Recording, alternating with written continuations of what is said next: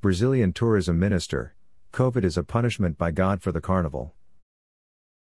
The global COVID pandemic just became a local issue in Brazil when the Minister of Tourism concluded the virus is a punishment from heaven to condemn scenes shown at the world famous Brazilian carnival. UNTO Secretary General Zurab Pololikashvili had cut a deal with Brazil in return for Brazil voting for him, making the Brazilian minister a global tourism player and trendsetter.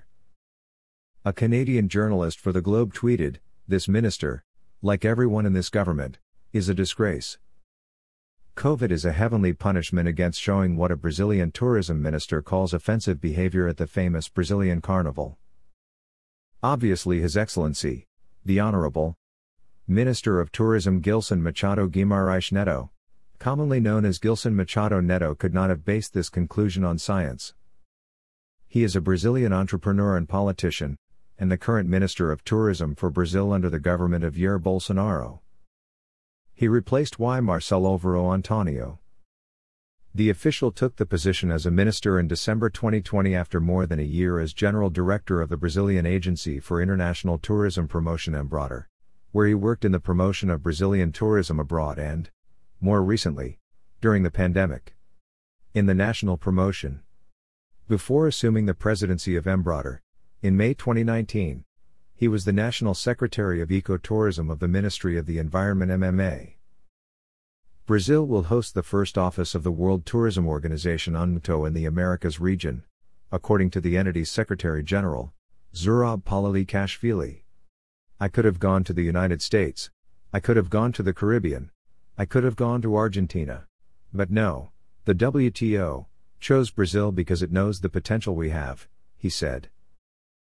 The true reason is Brazil was promised positioning by the UNTO Secretary General to secure his vote at the just concluded UNTO election, which many said was based on fraud and manipulation.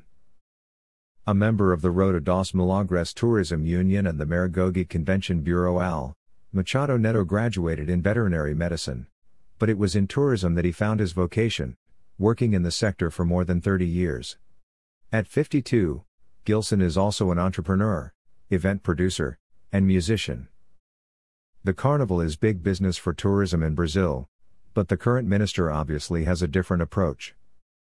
Here is a tweet by the minister posted today.